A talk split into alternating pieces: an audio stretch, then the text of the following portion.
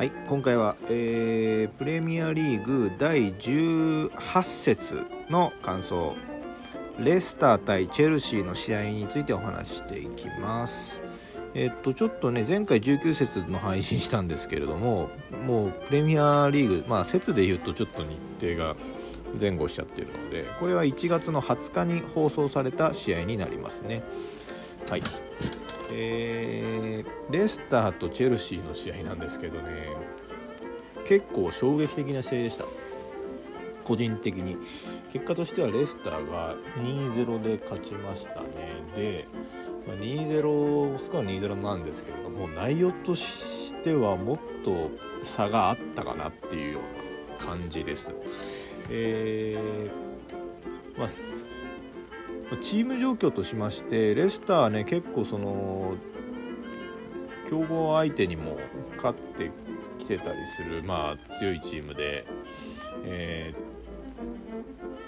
まあ、自信を持って戦ってるような感じがする一方でチェルシーは、ね、あのアーセナルに負けてからすごい調子悪くてなかなか、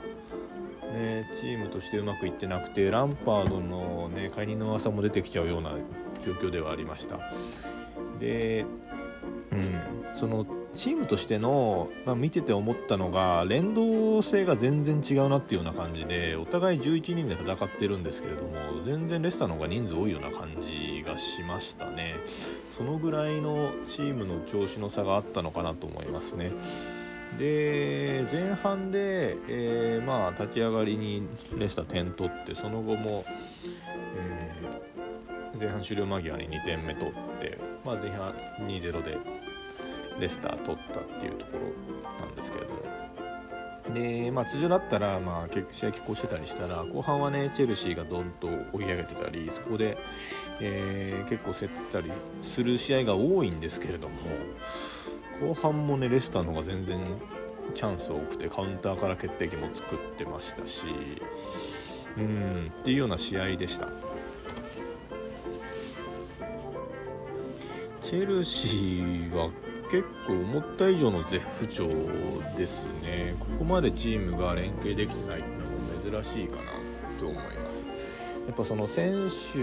のね数がたくさん駒がたくさんある分その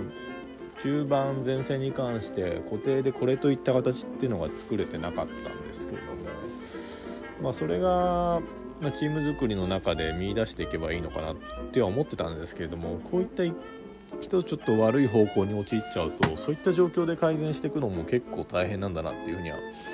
思いますしあのランパードのね去就についてもまあまあなさすがにもっと長い目で見るだろうと思ってたんですけどこの試合を見てここまでちょっとねレスターとの差をつけられちゃうっていうのが割と衝撃だったので、うんまあ、現実的な話として解任もあるのかなと思ってしまいました。うんまあね、選手タレントはいるので何かカチッとはまればそこが全然上がってくるとは思うんで調子は上がってくるとは思うんですけれども、うん、それがやっぱねまだ監督経験も浅いランパードにこの状況からしかもプレミアリーグの環境の中でその戻していくっていうのはなかなか結構ねハードな内容なのかなとは思いました。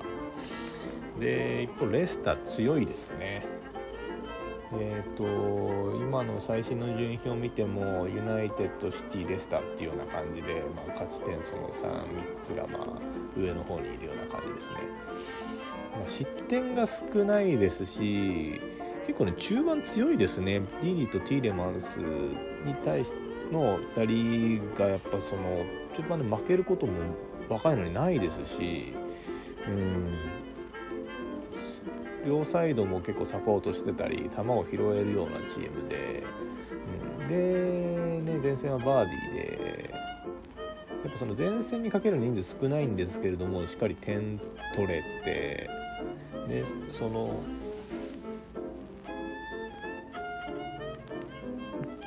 中盤から下の組織も良くてなおかつそこまでそのなんだろうな